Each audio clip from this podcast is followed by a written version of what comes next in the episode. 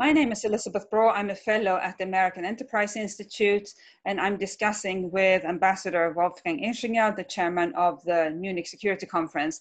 My proposal is this Germany has had a long and painful debate about whether it should become militarily stronger.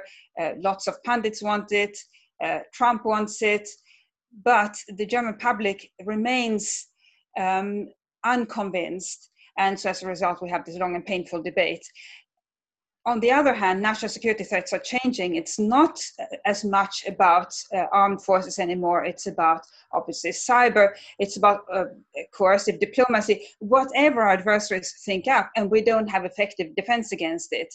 Uh, the US is the champion of traditional military might. We need a champion of defense against new national security threats. And my proposal is that Germany should be that champion. Over to you, Ambassador. What a pleasure, Elizabeth, to, to be with you today and to discuss these important issues. Actually, I disagree with you. I think that the role of Germany should be to be uh, to, to, to act as the enabling power for a European Union that can play exactly the role that you are proposing. I think we should be beyond uh, national roles of Italy and France and Spain and Germany, we should try to get our act together and make the European Union a responsible, capable, respected actor, uh, actually both in traditional, uh, you know, power projection uh, categories, uh, classic, classical hard power, military power, if you wish, but also in the in the new categories uh, that we're that you are raising here very importantly uh, cyber um, uh, artificial intelligence uh, the future of of conflict is going to be mostly conflict without the use of kinetic energy.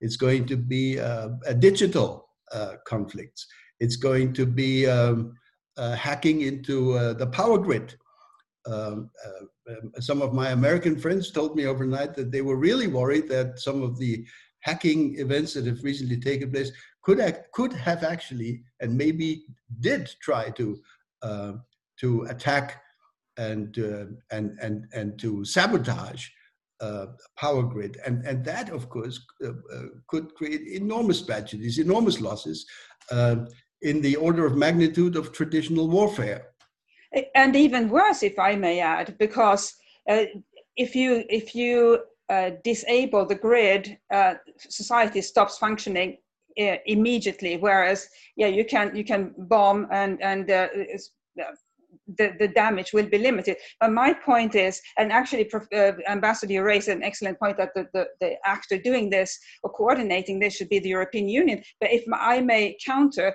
actually, Germany is in the position of, of speedy action. We have seen during COVID that the German government, despite being a federal government, got a whole lot more done than, than uh, the European Union. So uh, even within the European Union, how about Germany if Germany were to play that role and also draw upon its phenomenal expertise, research expertise in, in many different cities, uh, such as, as Munich, by the way? Well, okay. Regardless whether whether we look at the future role of the European Union or whether we look at the role that Germany can play as an enabling power for the European Union, we need to do a lot more homework. Uh, we in uh, here right here in Berlin. Why? Because the country has not yet created the structures, the procedures, the governance mechanisms that are required to, uh, to be capable of taking quick decisions at the federal level for policy, security, defense. That is not, uh, you know, the domain of our Länder. Uh, that is the domain of the federal government, and we don't have to this day um, a regular uh, report, a, a, white paper, as some other countries uh, do, uh, every every few years. The French do it each time a new French president comes in. We do it sometimes once every 10 years, which is totally insufficient. And we don't have uh, what we should have, namely something that deserves to be called a national uh, security council. Uh, it doesn't have, doesn't have, to be the same shape and form uh, uh, of the United States or of the United Kingdom. Maybe we can have our own a German version of it, but we need stronger, better coordination. We need more systematic preparation of, of, of security and, and defense decisions, whether it's in the classic realm or whether it's in the digital realm. We are still working, uh, you know, as if we were in the first half of the 20th century and not in the 21st. But the bottom line is with these new national security threats, I think, and, and tell me if you disagree, that Germans will be a whole lot more comfortable with, with Germany playing that enhanced role, including a new National Security Council, because these are things that don't involve uh, blood and soldiers and, and uh, kinetic weapons. Uh, yes, I, I would agree uh, with you, but, but we need our political leaders, uh, both the opposition and certainly, of course, the, the coalition parties, we need them to talk to the citizens more about the threats, the challenges, the risks, the dangers. Um, we have been a nation that is largely at sleep when it comes to security and, and defense. So we need a wake up call, and that has to come from our own leadership.